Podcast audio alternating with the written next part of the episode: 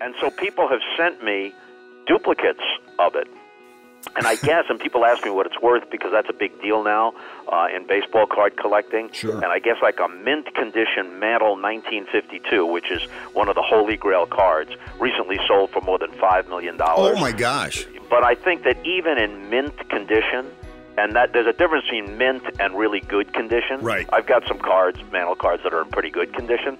It might be worth a few hundred or maybe in the low thousands, but nobody in our era collected baseball cards for any reason other than the fun of baseball Right. and the sentimentality. It was never an investment.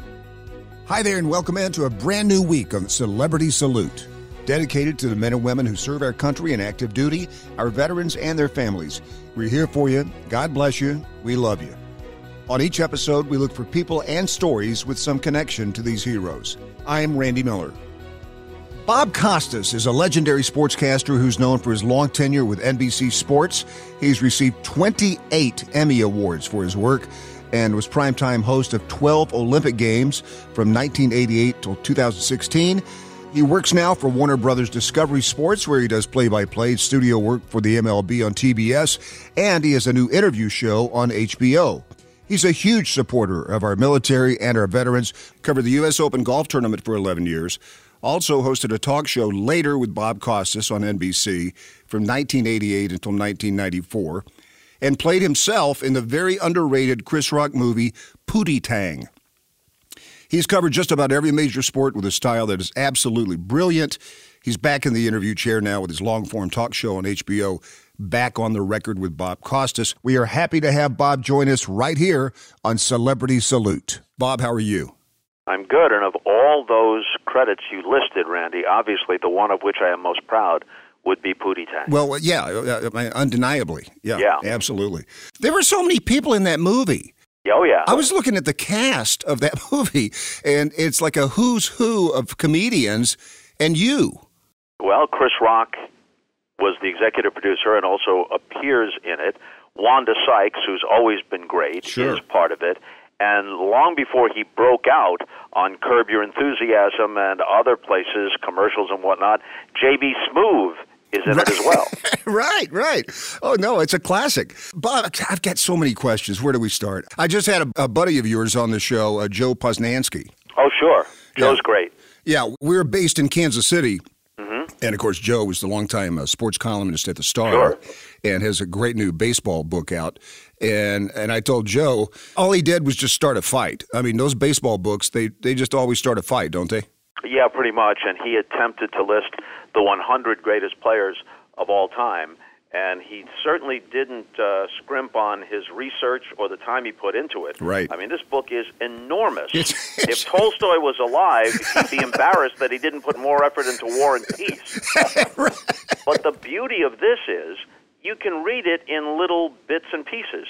I don't think anyone's going to read it from page one all the way through page 972 or whatever it is. Yeah. You, if you if you just want to read the part about Carl Yastrzemski, then that's what you do. If you just want to read the part about Cool Papa Bell, then that's what you do. And then he also throws a curveball in there because while most of it is 100 counting down to one, some of the time he assigns a slot on the list to correspond with either the guy's uniform number or some achievement that he's associated with. Right. So at first I'm thinking, how can Joe DiMaggio be as low as 56? Well, Right, he's right. 56 because of the 56 straight games. So we allow our friend Joe his little quirks. Of which he has many. oh, yes. So, uh, speaking of baseball, now I think it's pretty well known at this point that you have always carried a Mickey Mantle card, Mm. right? Yeah, uh, a 1958 Mickey Mantle, which represents the first time I remember getting Mickey Mantle or any other player, for that matter, out of a pack of Topps bubblegum cards. I was six years old. Oh, wow. In that era, uh, a pack of bubblegum cards cost a nickel. Right. The entire box, there were 20 of them in a box, which would be on display by the cash register at the candy store or wherever you got them around New York City. So literally for a buck, you could get a hundred cards because there were five cards in each pack, along with that chalky rectangular piece of gum, which if you dropped it on the sidewalk would shatter into a hundred pieces like like a pane of glass. It's a wonder that any of us still had our molars after digging into one of those. So anyway, I remembered this Mickey Mantle card. Uh, it's his All Star card from that year, uh, kind of a red background and gold stars going around, and they issued them for each player who had made the All Star team the year before. And like a zillion other kids, I collected them until I was maybe 12, 13 years old, and then they sat in a shoebox, and I stopped collecting them, even though I remained an avid baseball fan. And eventually, your mom does what almost every mom did she throws them away when you go to college and luckily, that one mantle card survived. and so I tucked it away, kind of just as a, a wink wink kind of good luck charm thing, connection to my childhood. Never made a big deal out of it. And then Tony Kubek, who had played with Mantle sure. in the 50s and 60s with the Yankees and was my partner in the 80s on the NBC Baseball Game of the Week, he saw it at one point, mentioned it on the game. The next thing you know, Sports Illustrated writes a short story about it because they thought it was funny in some respect. And now I'm actually obliged to have it with me almost every time I go out in public because while it doesn't happen, I'm not saying it happens every day, it does happen from time to time that a stranger, after striking up some kind of conversation, will say, Do you really have that mantle card? and I don't want to disappoint the guy, so I have to produce it, which which I do. Now, some people may wonder how, how well has this card survived since 1958? Right. What's happened in the interim is when people find out about this, um, at Christmas time or on my birthday, you know, every newspaper seems to have those little boxes of sure. people's birthdays and whatnot, and that's where I find out that I have the same birthday as Reese Witherspoon and William Shatner, for whatever that's worth. Um, and so people have sent me duplicates of it. And I guess, and people ask me what it's worth because that's a big deal now uh, in baseball card collecting. Sure. And I guess like a mint condition Mantle 1952, which is one of the holy grail cards, recently sold for more than five million dollars. Oh my gosh! But I think that even in mint condition, and that there's a difference between mint and really good condition. Right. I've got some cards, Mantle cards, that are in pretty good condition. It might be worth a few hundred or maybe in the low thousands, but nobody in our era collected baseball cards for any reason other than the fun of baseball right. and the sentimentality. It was never an investment, you know. And the ones that you had triples of or lesser players, those are the ones you put on the spoke of your bikes to you know, when you pedaled around the neighborhood and made that cool clipping right, sound. Right. So, so it's yeah. a whole different a whole different deal. So when when when people ask about the mantle card, to me it was all just a little joke or a little kind of connection to my childhood. That's all it was. But now it's it's a different. Now it's your People job. always ask me about it, as witness the fact that you just did. well, okay, not exactly the same, but I uh, also have uh, a similar habit. I carry a 1989 Bob Costas NBC announcer card. Oh, I know that card. Yeah. Oh, I do. I, I mean, uh, that's it's my good luck card. And as far as what it's worth, I was recently offered two Kevin Harlans and a Marv Albert. so I mean, it's it's up there. Yeah, yeah, and a, and a, a, a Syracuse undergrad to be named later. exactly. Hey, Bob, you just donated an item for the Homes for the Troops charity auction. And our audience is mainly comprised of uh, active duty military veterans mm-hmm. and their families. Uh, have you done a lot with, uh, have you done anything with the USO, or, or is this a regular practice of yours? I, I think it's kind of sporadic. I wish I could say I'd done something more consistently. Uh, but I've visited Walter Reed uh, on three or four occasions. Uh, I've been involved in some fundraisers over the years or uh, offered up, as you said, auction items. Um, you do what you can when you're in a uh, a visible position, and especially I think involving sports because sports cuts across yes. so many demographic lines.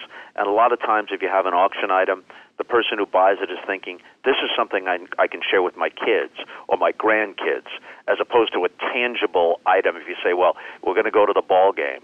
Uh, and we're going to have this experience, and we're right. going to meet so and so. So it, it has a kind of generational appeal. Um, so when I'm asked if I'm able to, I try to help out, and I don't think I'm much different than a lot of other people who are in a position to pay it forward. We try to. What did you donate? You know, I'm not even sure this time. It's probably it's probably a ball game experience. Yeah. But it could have been um, because we, you know, we do this on multiple occasions. It could have been uh, a book that I signed. It could have been uh, baseballs or or or signed bats. It could have been something that I got a, a famous player to to do to make a, a voicemail recording or to do a Zoom visit with a person mm. and, and their family. I mean, there's so many different ways you can come about it now.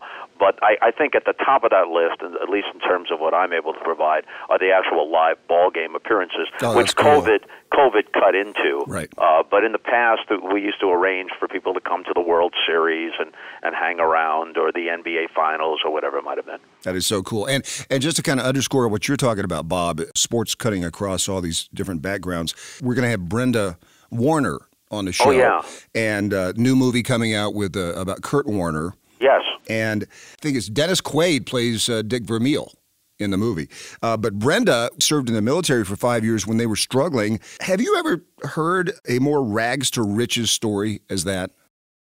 You know, I'd have to think about it, but I think it could only be a tie. I don't think anything mm-hmm. could exceed it. I mean, in addition to her being in the military, Kurt was literally stocking shelves right. at a grocery store or some of the equivalent of a Walmart somewhere in Iowa.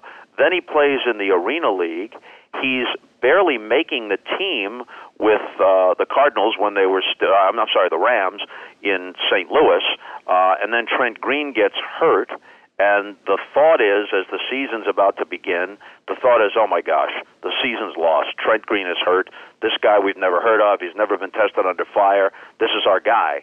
And he becomes a Hall of Famer. Yeah. Goes to three Super Bowls, wins the first one, and the two that uh, first the Rams and then the Arizona Cardinals lost, they lost right at the end. You know, so he could have had three Super Bowl championships, and he was the quarterback of one of the most memorable teams in NFL history.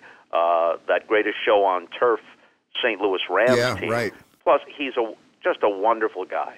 You want to talk about a guy yeah. who kind of walks the walk. Right. Um, he did so many things, and I'm sure he continues to do it. But uh, in St. Louis, since I was living there at the time, I was more aware of it. He did a lot of things. Some were publicized because they were of a fundraising nature or right. public appearances. But the real measure was you'd hear these stories just told by parents of kids who were in the hospital and that he went to visit with no fanfare, right. no publicity. He just he, he's just a genuinely good man. Yeah, which is totally opposite for Trent Green, who hates people.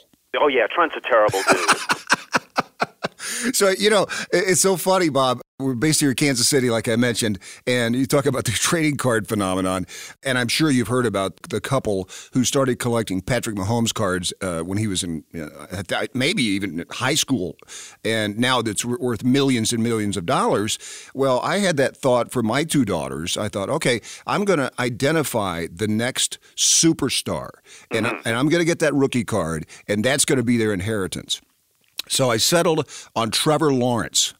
Right. I I uh, I can't get anybody to even take that card now. Well, you know, he uh, the luck of the draw wasn't wasn't so kind to him. right. Uh, hey, what do you enjoy more? You're you're a great writer. Uh, you're a great interviewer. What do you like doing best? Well, I I do like long form programming. That's what later was yes. in the '80s and '90s. And well, great, I, great show, by the way. Thank I, you. I love that show. Thank you. And you know, it's had a second life now with YouTube. There are hundreds yes. of laters knocking around on YouTube, which I found out when I people started to text me and say, "Hey, I just saw you with Dennis Hopper," and I'm thinking, "Gee, hasn't Dennis Hopper been gone for a while? what was this, a, a séance of some kind?" And then I had to, "Oh yeah, I interviewed him on later in 1990 or well, something." I just so watched it, your Paul McCartney. Oh yeah. yeah. Oh man, was that a great interview? Thank you, thank you. And and what's gratifying is that most of them seem to hold up pretty well. Yes. 30, whatever years later, and and there's an appreciative audience for it still. So so that's something that I can take some pride in. And what I'm doing now at HBO, even though it's sports centric, um, it still has some of the same elements. Uh, in addition to others, So there are long form interviews, there are panel discussions. Some of it's biographical, depending upon the guest. Some of it's more issue oriented, depending upon who it is. And then it ends with me doing an extended commentary of some kind, and HBO gives you the room. So I've done four of them so far, and I think the essays have ranged in length from four minutes to six minutes. And that's a lot of time on TV. Yeah, it really is. And, and that's why I appreciate those kind of interviews so much because you get to the meat of the person, which is yeah, really, really nice. And in the case of Paul McCartney, you're just so unflappable. I mean, you're talking to Paul McCartney and there's barely a reaction from you. Has there ever been a case where you were flapped? You know, before I answer that, with regard to McCartney, if I appeared calm and cool, that belied how fast my heart was beating. you know, everything, and, and uh, part of what put me at ease was the fact that he's such a nice guy. Mm. You know, he's Paul McCartney, but right. he doesn't carry himself with an air of, you know, I'm one of the most famous people who's ever lived. you know, he's a down to earth guy, very, very nice. He committed to do it, and therefore he was engaged. It was a different thing in 1991. Now, Paul McCartney and others someone like Bruce Springsteen, you see him all the time being right. interviewed. Paul had not been interviewed on American television in any context in a decade at the time that he sat down to do this. Oh, wow. And like a lot of people in show business, musicians, whatever, they stay up late, they keep odd hours, and later aired at 1.30 Eastern Time, 12.30 Central. But a lot of ball players and entertainers were regular viewers, and he had seen other musicians on it, and he wanted to do it because he knew that it wasn't going to be a soundbite thing and that we'd come well prepared. And, you know, I, I'm sure this is true of you, Randy. All of us, the stuff that really grabbed us when we were kids is more impactful. Oh, yeah. If, if you're, if you're a, um, a Kansas City Royal fan now, right, or even, let's say, a Kansas City Chief fan, if you're a Kansas City Chief fan of a certain age, meeting Len Dawson oh. would have a different effect on you than meeting Patrick Mahomes. Right, right. That, you know? that is absolutely true. Sure, it is, and it's no it's no disrespect to Patrick Mahomes. Um, so, I was 11 years old when Paul McCartney and the Beatles premiered on the Ed Sullivan Show, and I can still remember sitting on the carpet in the living room with my parents and my sister watching them on a black and white TV. And this was when the entire nation could be focused on a single thing. Everybody watched oh, the yeah. Ed Sullivan Show right. that night. So what I'm thinking is, as I sit down with Paul McCartney, a bunch of people I went to grade school and high school with who I haven't seen in years are going to see this, and they're going to say, there's Bobby Costas talking to Paul McCartney. and I, I better not mess this up. But Paul put me at ease almost right away. So, you know, it's like sometimes athletes say, I was really nervous at the Super Bowl or the World Series, but after the first ball was hit to me or after the first tackle, then it just became another game. Right. I wouldn't say it was just another interview, but after the first few minutes, you're doing your job. it is so true of people of a certain era. It's like I asked Joe Poe about his baseball book. I said, "Can I guess who number one is?" And he said, "I said, was it the the great Buddy Biancalana?" and he said, "No." He said, uh, "Unfortunately, Buddy, uh, that's gonna he's he's gonna have a separate book for Buddy." So. You know, actually, Buddy and I are connected, though I haven't seen or spoken to him in a very long time. Tony Kubek and I did the 1985 ALCS. And at that time, David Letterman, who's a baseball fan, sure. David had just adopted Buddy Biancalana. Right, right. At another time, he adopted Terry Forster, very good left-handed relief pitcher, who was not exactly in Peloton shape. Let's put it that way. And David, David kept referring to to Terry as a big fat tub of goo. but eventually Terry came on the show and good nature. right. So now the next player he adopts is Buddy Biancalana. And it, at, at that time, Pete Rose was pursuing Ty Cobb. Uh, right. for the all-time hit record. So David had a, a hit meter showing Rose how close he was to Cobb, and then Buddy Biancalana, who at that point had like 92 career hits or some such thing. So, so early on in the LCS, I pick up on this, and I'm talking about how he's David Letterman's favorite player, blah blah blah. and then he had a couple of really big hits yes. um, against the Blue Jays. You know, and so it became kind of a tongue-in-cheek thing. And David was talking about it, and he was replaying the calls of Buddy Biancalana's hits. And so Buddy and I were in touch for a couple of years after that, but uh, we, we've Did- lost touch since. Did he ever try to sell you magnets? No, no, Okay, he never did. Yeah, I had Was that. that his was that his post career deal? Yeah, I went to Royals Dream Week uh, when I was 30 and again when I was 40, and Buddy was there, and he was talking to me about the quality of life you can have with magnets. And he said, "Would you like to come up to the room? I've got I've, I've got magnets uh, on the bed, and my wife and I would like to just show you the magnets." And I said, "I I, I want to get away from you, buddy." So it was just Yikes. yeah. So, did you ever see the Charles Grodin show? Oh yeah. You strike me as a guy who enjoyed that show. I loved that show. I was on. I was on the show. I was Oh, a guest really? once on the show. Oh, yeah, wow. I, I I love Charles. He, Oh. he had he, he he never broke character. You No. know, he had whether he was the guest or whether he was the host, he had that same off-center persona, and he never veered from it. he was. It was just always awkward. Yes. I mean, it could have been called "Always Awkward" with Charles Grodin because Yep. you just never knew where he was coming from. And the uh, did you, as a guest, feel comfortable on that show? I did because I knew what to expect. Right. So I came ready to roll with it. And you've been a part. Uh, I mean, front row seat to so many fantastic moments. And in the book, I was there. You talk about the opening ceremony at the 1980. I think it's 88 Olympics, right? Uh, you talking about the Ali one? Yes. That's '96 in N- Atlanta. 96 in Atlanta. Can you Yeah. can you kind of take us back to that moment? Well, there's always talk about who's going to be the last torchbearer, take the torch and, in effect, light the cauldron which burns during the entire Olympic Games. Uh, and there was a lot of speculation. Who might it be? What athlete associated with Atlanta? Hank Aaron? Well, yeah, but baseball's not really, especially at that time, an Olympic sport. It's not. Hmm. He's not associated with the Olympics. Evander Holyfield, heavyweight champion of the world Right. from Atlanta. You know, who who might it be? And Dick Ebersol, who ran NBC Sports, suggested to the Olympic organizers that it be Ali. And in the lead up, this is mid 90s, some of the response was pushback. Was like, well, he may be a hero in some parts of the country, but down here in the South, to many of us, he's still a draft dodger. Mm. And Dick said, no, you don't understand. Th- This has changed now. The view has changed. It was a different time, and you know he stood for what he believed. He paid the price.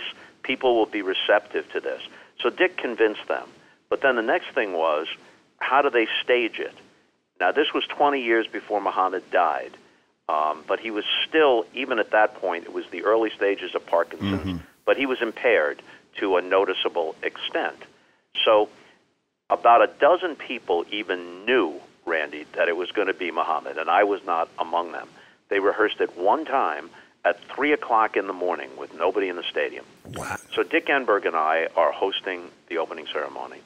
And a day or two before, Dick Ebersol says, I'm not going to tell you who it is. You will recognize him or her the instant you see him or her. That's how he put it. But I want your reaction to be as spontaneous as the people in the stadium. So we're racking our brains thinking Wow. who it might be. And Muhammad Ali just never occurred to us, even though he does have uh, an Olympic background. He won a Right. gold medal in 1960 in Rome. It just never crossed my mind. So now, Janet Evans, a great Olympic swimmer, is the second to last torchbearer. And she's the one who has to climb the steep flight of stairs all the way up to the top. And so she's got it. And then the way they staged it, Muhammad stepped literally out of the shadows to accept the torch from Janet Evans on the platform. And when he stepped out, it took two or three seconds for it to really sink in to the crowd in the stadium. So there was silence, and then there were even some audible gasps, and then it gave way to this long, sustained ovation and cheering. And in that moment, everything kind of came together. Yeah, there were people who who did not like Muhammad Ali for a variety of reasons. He was a polarizing figure in the 60s and 70s. But over time, again, for a variety of reasons, people who always admired him, and I would count myself among them, saw that admiration grow. Others who had opposed him made their peace with him, and they could see his basic decency as a person. And he was always very charismatic and, and entertaining. At the same time, it was poignant because here was a man who once was the most beautiful and most nimble of athletes, Right. already beginning with the tremors and the shaking and very much compromised, and also one of the most voluble and entertaining, you know, the words just flowed from him, and even then he was compromised in terms of what he could say. So in a sense, he was silenced, but his presence in that moment was as profound and moving as anything he had ever said in his interviews with Howard Cosell or on the Tonight Show or whatever it might have been. And I think to some extent, all of those things, the long arc of his life, uh, the fact that he has go- he had gone from the most vital and, and vibrant of athletes to his present state in 1996, all those elements came together, and everybody more or less understood all the same things at exactly the same time. Yeah. And you rarely get that. It gives me goosebumps even now Yeah. as I talk about it. And it was a moment of reconciliation. And Muhammad himself said he stuck around for the Olympics and he visited with some of the athletes um, in the ensuing days. And he told us at NBC that it felt like, these are his words, that he had been born again. And so then at the end of the Olympics, so we had like two and a half weeks from the opening ceremony to the end, on either the last day or the second to last day, uh, NBC produced an hour long um, story of Muhammad's life, most of it as it connected to the Olympics, culminating in that moment. And the title of that segment was Twice Born. Wow. Yeah, yeah. It gives, Sorry for the long story. no, no. Listen, hey, it gives me goosebumps too, and I remember that that moment as as uh, so many people do. And I think the other part of that, uh, Bob, was the fact that before the Olympics, we hadn't seen Muhammad Ali in a while. Yeah. A- And, I think that when he uh, stood up there with that torch, I think everybody at the same moment realized one thing that that was greatness. That was that was just the epitome of greatness.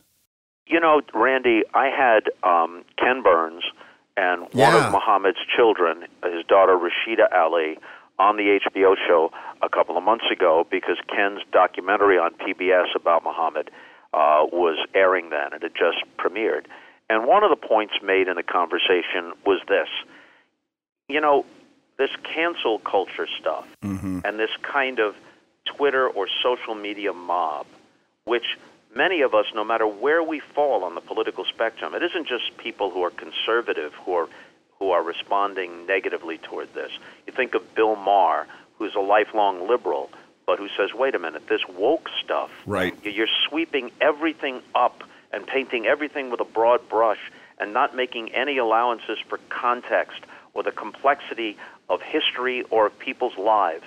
Look at Muhammad Ali. He was a flawed man, but he was also a great man.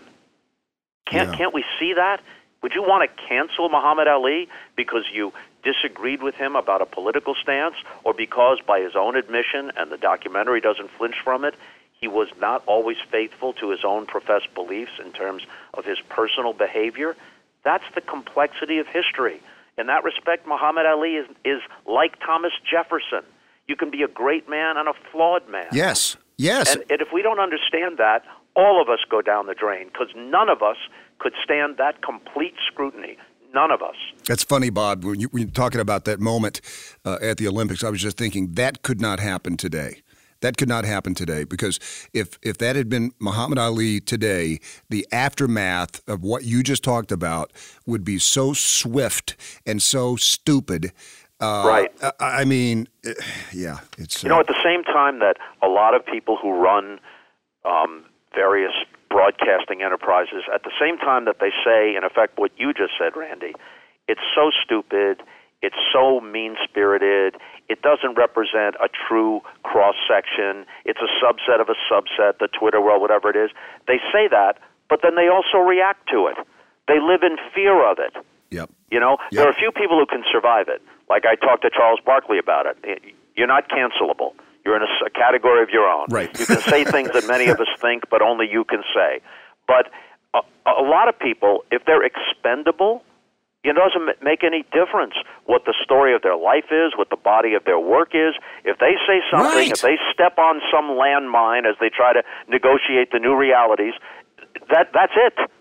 That's it. Or, or, or if they if they support another person and you don't like that, you don't agree with that person. Now you don't like the person who supported them. I Right. mean, it's it's yeah, it's uh, Yeah, we live in a, in a time when it's not possible to say, I respectfully disagree. right. Yeah, We have been Yeah. taught um, across the spectrum.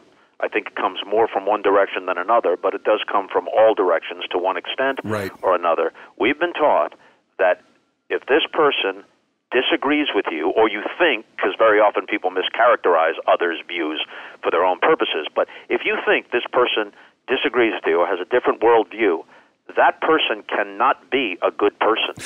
yeah. That person is Yeah. a not just mistaken in your view. That person is a bad person. yeah. Yeah. And that is a bad place for a society to be. Well, eh, that's that's what I love about this program uh, that I do because it's totally non-political, and we tell people when they come on, we don't care what you think about the administration, about the government. W We can all agree to support the troops, and Yes. and that's the one message I think that the active duty military puts out there because when you're getting shot at, you're not going to ask the your buddy beside you where he's from, what he believes in, or you know what his origin is. I mean, you, you you're just going to expect him to protect you because he's another soldier. That's right, Randy, and I'm sure you've discussed this very thing before, so I'm not making a new point. But one thing at least, thank goodness that there seems to be an overwhelming national consensus on is that what happened in the aftermath of Vietnam should never happen again. Right. You can disagree with the policy and still support and respect the sacrifice and service of those whose duty it was to carry out the policy in part. Amen. So let us have our discussions about those things, but let us never turn our backs on the troops. Absolutely, uh, Bob. I want to get to another uh, subject here. Since we since we know that not every athlete is a Mensa member. Oh, I, I'm shocked to hear that. Yeah, I know, I know. Uh, have you have you ever asked a very thoughtful, complex question that went right over someone's head? Oh gosh, I'm trying to think what that might be. And and the reason I asked that, I had that experience with Leon Spinks. Nothing. Oh, Leon. Nothing against Leon Spinks. Yeah, Michael. Michael appeared to be a, a little sharper dude than his, than his brother. Leon. Right. Right. Yeah. You know, I'm going to think after I hang up. I'm going to think of ten things. Right, right. But, but I can't think of anything right now that would really that would really um, be a, a good answer to your question. Although I'm sure it's happened many times. Well, we have a regular uh, segment on this program, Bob, called uh, "Got Your Six. It's six rapid fire questions Okay. for Bob Costas. You ready? Okay. Who is the smartest person you've ever interviewed? Ah, the smartest person I've ever interviewed. George Will is pretty darn smart. Mm, that'll yeah. that'll do that'll do until I think of something yes. else. You you worked for the legendary KMOX in St. Louis. You called Missouri basketball. Mm-hmm. Have you ever eaten gooey butter cake? Yeah, and I don't like it. Yeah, You know, I, I I, like it. desserts, but if they're if they're really super sweet, like I'm not even as a kid I didn't want a Twinkie. You know, it's just too damn sweet. You graduated from Syracuse University. What is the name of their mascot? Otto the Orange. Yes. You, you're you're like the first person who has answered a question like that correctly. and this is and this is a, a, bad one. But what what is the toughest interview that you can think of that you've done? Well, people think the ones that are contentious. Well, like the, one Howard with- Stern one certainly uh, comes to mind. No, I didn't. I never interviewed Howard Stern. No, Tom no. Snyder. Tom Snyder interviewed him, filling in for me. I think it was at the Oh. Olympics or something, and Tom Snyder filled in for me on later, and that really was contentious. But uh, not not that one. You know, people think the Sandusky interview, Mm. um, like ten years ago. It's almost exactly ten years ago now. Or they think of the one with. Vince McMahon, which is almost exactly 20 years ago now. I think once a decade, I have I have one like that. But really, the ones that are the most difficult are the ones in which the subject is not forthcoming. Yes. Uh, where where they answer their answers are uninteresting or monosyllabic. Um, and one example of that, and maybe lost on some of your audience because it goes way back, uh, the actor Jack Palance, Oh, sure. um, who had been in a lot of big movies, but he kind of was introduced to a younger audience in the 1990s when he played the trail boss Right. uh, in Billy Crystal's movie City Slickers. And he came on later and didn't realize that it was a long form interview. He thought it was like five minutes, and it was 22 minutes is how long a 30 minute TV show is, absent hello, goodbye, and the commercials. Um, and those 22 minutes usually would fly by. Uh, man, it was like 22 minutes in the dentist chair. I bigger than you. That's pretty much it. Yeah. And in fact, at one point, I said to him, you know, we got like five minutes in, and this is, oh my gosh, this is a disaster. And I, I said to him, you know, Jack, I'm beginning to feel like Billy Crystal's character in City Slickers. you crap bigger than me, don't you? And he goes, this is the exact answer. Oh, Bob, I wouldn't crap on you. Perhaps I'd crap on some of your questions, but not on you. Oh my Oh, gosh. that's a relief. Oh my gosh. Oh, yeah, it was awful. All right, Bob, you're known as rapping Roberto in New York. Yeah. Can you rap? Well, I don't know if I can rap, but I have been name checked in many hip hop songs, at least a half dozen that I'm aware of. Really? Costas must Costas must rhyme with something or other. You know, it's like it's like guys whose names show up in crossword puzzles just because the two S's maybe among six letters helps them get across or down or, or whatever it is. So the best known one um, is from Ludacris some 20 plus years ago, uh, and the lyric uh, that I'm mentioned in says, "I be rolling torpedoes, get blunted with Rastas, and for a hefty fee, I'm on your record." Like Bob Costas. I don't think he says it quite that way, That's but great. that- that's me rendering Ludacris. And a final question for Bob Costas What is the best cure for pink eye? time. you know, when it when it happened, and allow me to assure your audience, not that they're losing sleep over this, none of the causes of this that have been suggested on gossip sheets or in the internet, none Or, or, have a or by my producer? Right, have a scintilla of truth, not a thimble's worth of truth. Okay, I, it, it was not generic pink eye; it was viral conjunctivitis. The whole deal, you know, could have been from anything. Could have been from a contact lens, or Right. on the flight somebody sneezes on the way from New York uh, to Moscow, or wherever the hell I flew into, Sochi. Oh, Who knows what the hell it is? Okay, but in any case, when the doctors at the International Broadcast Center examine me at first they think it's a bacterial thing, and they give me some antibiotics, and they say it'll be gone in three days. Then when it jumps from the left eye to the right, oop, oh, no, not pink eye, it's viral conjunctivitis. We withdraw the original diagnosis. This will be gone in two to three weeks. And I say that is the exact length of the Olympic Games. So, so yes, it came on the day before the opening ceremony, Wow. and by the time I got off the plane back in New York, it was 90% gone, and a week later, it was 100% gone. Oh my gosh, you're so fantastic, Bob. Thank you so much for the time. It's it's such a it is such an honor to have you on the program. I've been a huge fan for many many years, and you just do a tremendous job. Uh, Best of luck with the uh, the new HBO show.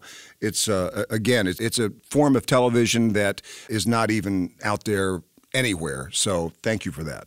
Thank you very much, Randy. I really enjoyed it. Happy holidays. You've been listening to Celebrity Salute. Celebrity Salute is produced by Brainstorm Media and distributed by National Defense Network, with host Randy Miller and executive produced by Nate Herron. Be sure to visit us at nationaldefensenetwork.com. This podcast is available on Apple Podcasts, Spotify, Google, or wherever you get your podcasts. You can also say, Alexa, play the National Defense Network podcast.